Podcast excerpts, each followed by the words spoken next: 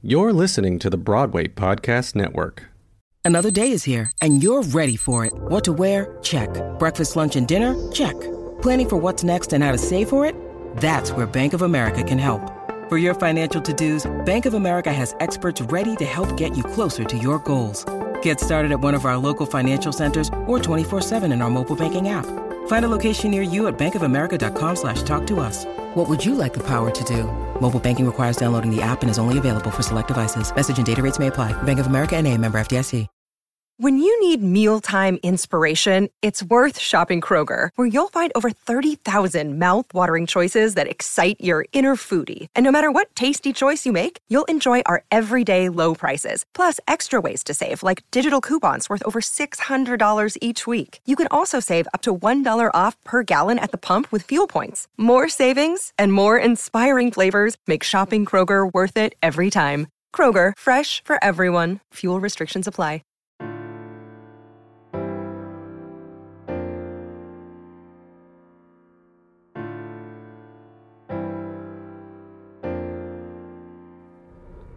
Hi everyone, I am Martina Cunha and you're listening to Backstage Talk.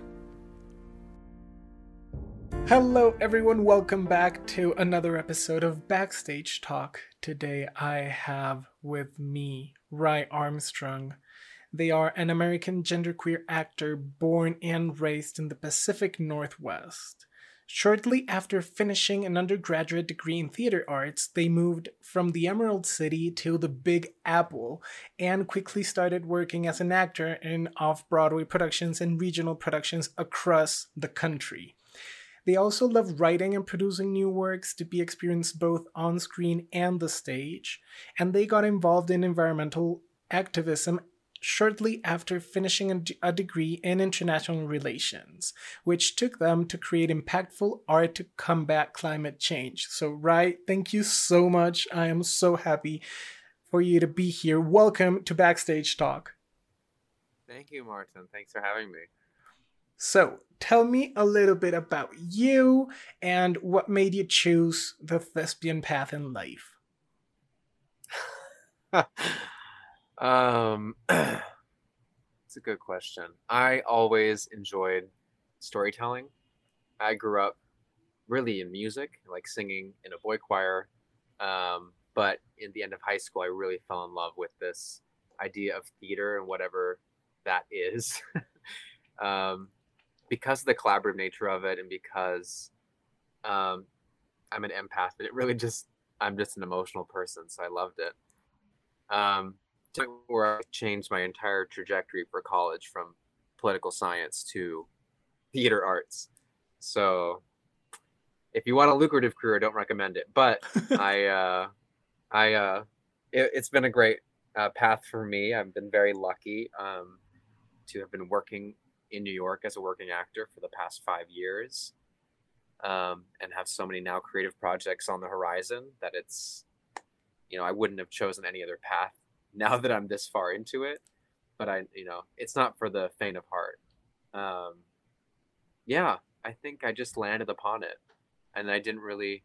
I could have gone into many other things, but I, I, I know a lot of people ask like, "Oh, I went into theater because I couldn't do anything else," and I just think that's a cop out answer.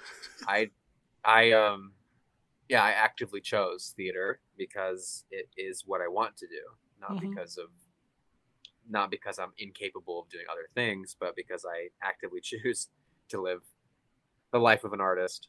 Um, because that's who I am. I love it. I love it. So, what was your aha moment in which you decided to change routes instead of political science and go into theater? Mm, I was in a production of Legally Blonde in high school. Um, and it was actually my first full musical. Like I had done a lot of drama camps as a kid and music camps, but I was just playing the role of Emmett. And again, it was a high school production, so it wasn't anything crazy. But there was you just I just knew. I knew in that moment. I was like, this is what I'm doing. And I quickly started prepping and working for college auditions, went across the country, did the Unifieds thing, um, got into a bunch of different schools, couldn't afford those schools, didn't get enough scholarship. and then ended up going in state for my BFA in Washington, um, which was a blessing and a curse. Um, and then from there, I was stuck in it. I love it. I love it. So, um, let's double click on that musical theater journey you started in Legally Blonde in high school, and what else have you done regarding musical theater? Oh, um, been in a bunch of readings of new works, which I actually think is the most exciting thing because that's where new things will be created and where you could originate a role.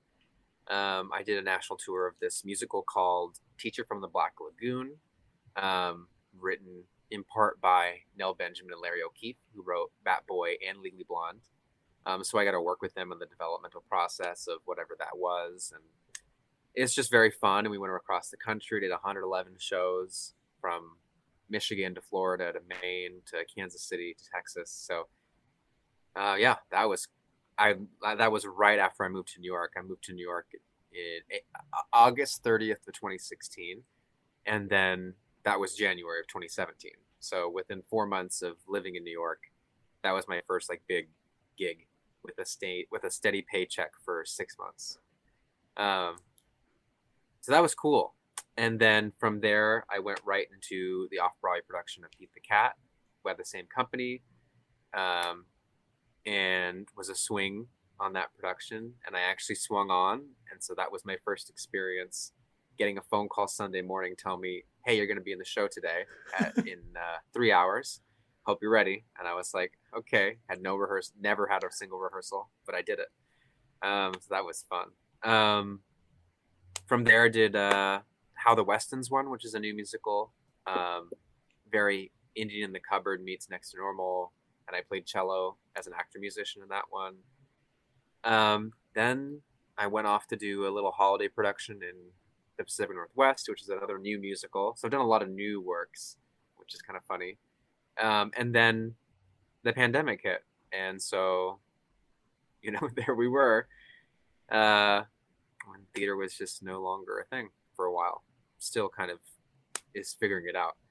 So I transitioned to TV film and was on HBO show for eight months. That that's great. So tell me, what is the best part of these new works and these new shows that you've been working on besides originating roles? Uh, everyone has a different creative process. So you're, I, I learn a lot about what to do and what not to do, um, and how collaboration takes place. It's there's no like manual to it. There's no A plus B equals C. It's A times D divided by Q equals J. So it's like you never know what what's gonna happen. Um, and I, I love that aspect of it because I can't. I'm not a very nine to five desk everyday person. And you go on a journey with so many different kinds of people, uh, people of different colors, creeds, um, gender identities, sexualities. Um, so it's like very fun for me to learn also about other people and in that artistic collaboration. That's probably my favorite part of creating art. I love it. I love it. And in these shows that you mentioned, what has been your favorite memory from them? Or your favorite moment? God, that's a hard question. Um, I think there was a a moment where, because I also produce, um, and I had a moment recently with a big commercial producer, um, and I was in her office, and I was just looking out over Central Park, and I was like, "This is what the last five years has brought me to, like this moment right now." Um, and I was on, I was involved and as an assistant and associate on uh, that new musical that ended up not going anywhere until now she's taking it on and started from scratch again. So um, so we kind of spoke about what that musical was and is and then we spoke about my projects and what i'm working on as a producer and i was just like wow this is five years in new york leads to 45 minutes of a conversation and it's just kind of wild. That was that's the, probably the most recent. That's not from any of those shows, but that's the most recent thing I can think about uh, you just have this like, wow, this is out of body experience in a conversation.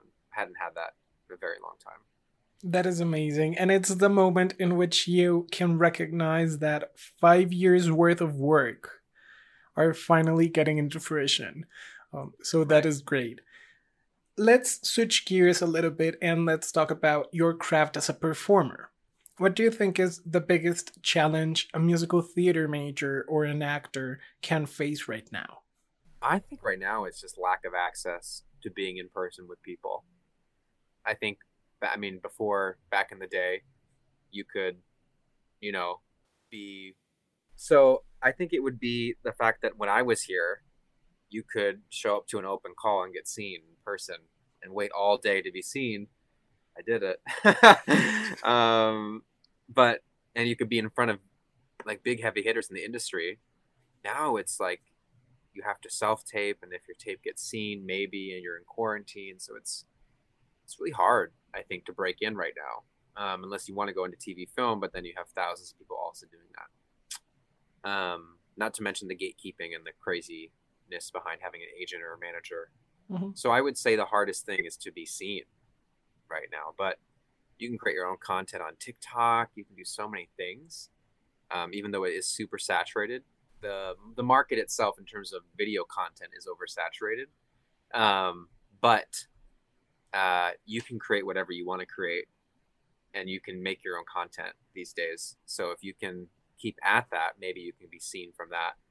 Um, but it's hard. It's hard to create something new and fresh and different, and then be seen from that. Versus, I think five years ago, I think it was a lot easier for me to be seen in person. Now, post pandemic, everyone's trying to just figure it out. Mm-hmm. Yeah. Okay, so you have two companies. One is Ryco Theatricals, the other one is Indie Chameleon. Let's talk a little bit about Ryco Theatricals um, and the projects you're working on. Yeah. Um, yeah, so Ryco is my like theatrical baby. Started her in 2013, eight years ago, when I went off to create a charity album for Broadway Cares Equity Fights AIDS that album you can stream or buy through Broadway Records. Check it out. Um, and all proceeds go to charity. I don't make any money from it, so it's great. It's no, it's a very good thing. Um, but I think currently we're working on a bunch of different stuff. It's all on our website at ryko.org. Um, but uh, we had a great queer film festival over the summer. We had submissions from over 25 different countries and we had over 1,800 people tune into the festival for its first digital year. So that's pretty great. Yeah. And we didn't lose money. So that's nice. Um, uh, we, over the pandemic, we produced seven different podcasts. Um, podcasts are hard. So I, I, I, I, uh, congratulate you on doing what you do. Um, but so we did that, and then we're still continuing with one possibly in production called the Broadway Book Club, which where we read new plays. But we really want to do it in person here in New York and then stream it live.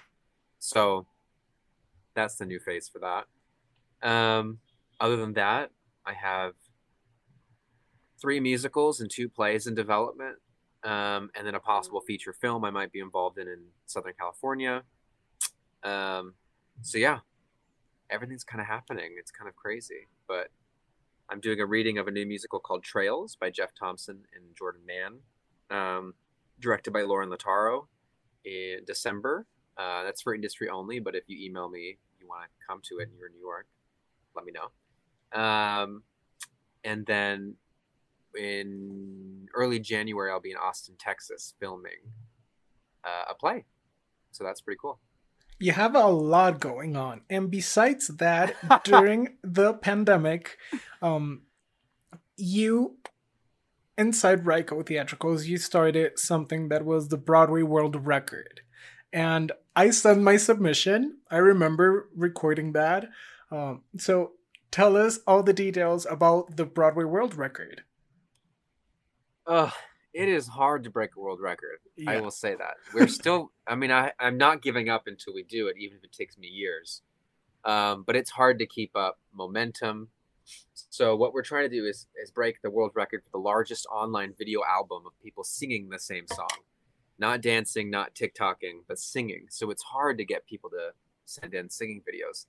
We're about we're still about halfway to the 5,000 that we need to get to. We we really had a lot of growth uh, about six months ago, and then we lost a lot of steam, and I don't have any more funding to throw at it for marketing and things. So we're just trying to get organic um, views and, and publicity about it.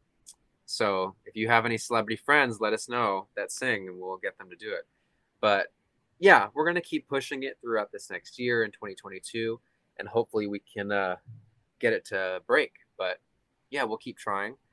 Um, the whole idea was to help Broadway get out of the pandemic, which it slowly is now making its emerging its way out. But there's so many people in in need, and so all the revenue from the recording of the song and everything goes to the Actors Fund um, to help support the pandemic relief.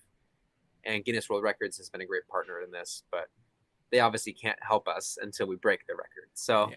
we're gonna get there. I believe in it. Yes, yes. So for everyone listening, you know, go to Ryco Theatricals, look for the Broadway World Record, and send your submission to break the world record for Broadway. Um, okay, one of the things that highlighted from your profile was your environmental activism and that in relation to Broadway and the performing arts industry. So, what made you start being an activist for climate change? Oh, I don't think we have much of a choice. I think everyone needs to be an environmental activist. Um, we've been left with a very I don't want to swear in your podcast, but effed up situation. Um, and the fact that the world and the government has known about this since the late 80s and it's just continued to spew carbon dioxide and methane emissions into the world's atmosphere. It's upsetting. Um, and there's not much any one individual can really do unless you're greta thunberg uh, yeah. thunberg. But yeah it's going to be it's hard. I mean i try to do my best. I was vegan vegetarian for 11 months and then i got very ill from and i needed protein. Um, so i had to physically stop um, but i think anyone can do their best is great, but we really just need political will to force corporations to stop just spewing stuff into the air, um, into our water supply. Um, and that's not going to happen overnight, but needs to. So yeah, I, I got my master's in DC in international relations because I still wanted to pursue political science in a way where I felt like I had a great balance between musical theater and like understanding the world. Maybe mm-hmm. one day I'll host my own travel channel TLC show um, about the impacts of climate change around the world. That would be a dream. But um, yeah, I I just always it's always been my biggest thing I fight for. I'm involved with um, Extinction Rebellion here in New York, and I've been to many actions and protests uh, with them and on behalf of them and their action working group. So, um, yeah, I just really think that it uh, it's necessary for everyone to be involved in that conversation, um, and that conversations systemically hits so many other conversations like racial inequality and um, gender inequality. So, as a society, it's forcing us to really deal with so many things, and the clock is ticking, so we don't have much time. Absolutely, absolutely. Okay, what would be a piece of advice you would give to a younger version of yourself? Tough questions today. I would say focus on what you want. I've done a lot of things, and you're supposed to in your 20s. You're supposed to explore many different aspects of things you may or may not want to do. But focus is something I don't struggle with because I do a lot of different things. But then when you're spread too thin, you can't actually get anything done. So it's okay to say no. That's actually what I'm trying to get to. It's okay to say no to things. Um, no to yourself and to other people. No, I won't be doing this because it won't fulfill what I want or what I'm doing. No, I won't be, you know, trying to get on this Ponzi scheme and get stuck in a, a scam because my friends are selling things, or I won't be, you know, becoming a nutritionist because maybe that's an avenue I want to explore. No, it's actually not. I did it. that it's not fun. so try things out in your 20s, other people. But if I had to go back and tell myself something, I would say just stay focused on what you actually want. Don't get distracted by other things. That's amazing. Last question before we wrap up. What are your top five favorite musical theater shows? Uh, I would say Ragtime is my my favorite musical. Love that show. Beyond that, um, Next Normal, Color Purple, I Love You Because, and I don't know if this is in an order of priority, but I'm just naming five. Um, I Love You Because, and John and Jen. Love that musical. If you don't know those last two, really check them out. They're like small cast musicals, but they're really, really great. Awesome. Right. Thank you so much. I have loved this conversation. If someone wants to contact you to check you out, work with you, where can people find you? Yeah, my website, ryarmstrong.co, C-O, no, not com. There's no M on it. Someone else took that. Um, so ryarmstrong.co has my website has everything about me, all my socials, and all my socials are at rye on the Rise, R Y S E. So you can find me anywhere you need to. I'm pretty responsive um, if you want to reach out because I love to collaborate with people. Um, but yeah, that's that's that's how to get to me. Awesome. I love it. Thank you so much for coming over. I have loved every single second of this conversation, and I cannot wait to see where you and your projects go. Likewise. Thanks for having me, Martin. Thanks everyone for listening to this new episode of Backstage Talk. Remember to follow us on Facebook and Instagram at Backstage Talk Podcast.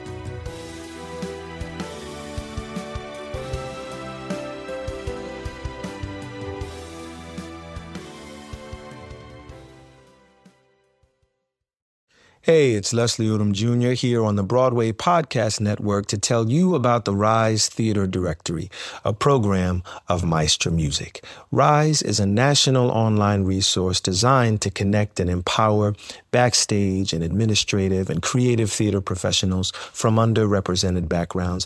If you work or aspire to work in the theater community, this can help you find your next project. And if you hire theater professionals, search the Rise Theater Directory to find your next team. Create your profile now and get more information by visiting risetheater.org. That's theater with an R E R I S E T H E A T R E dot org because only together we rise.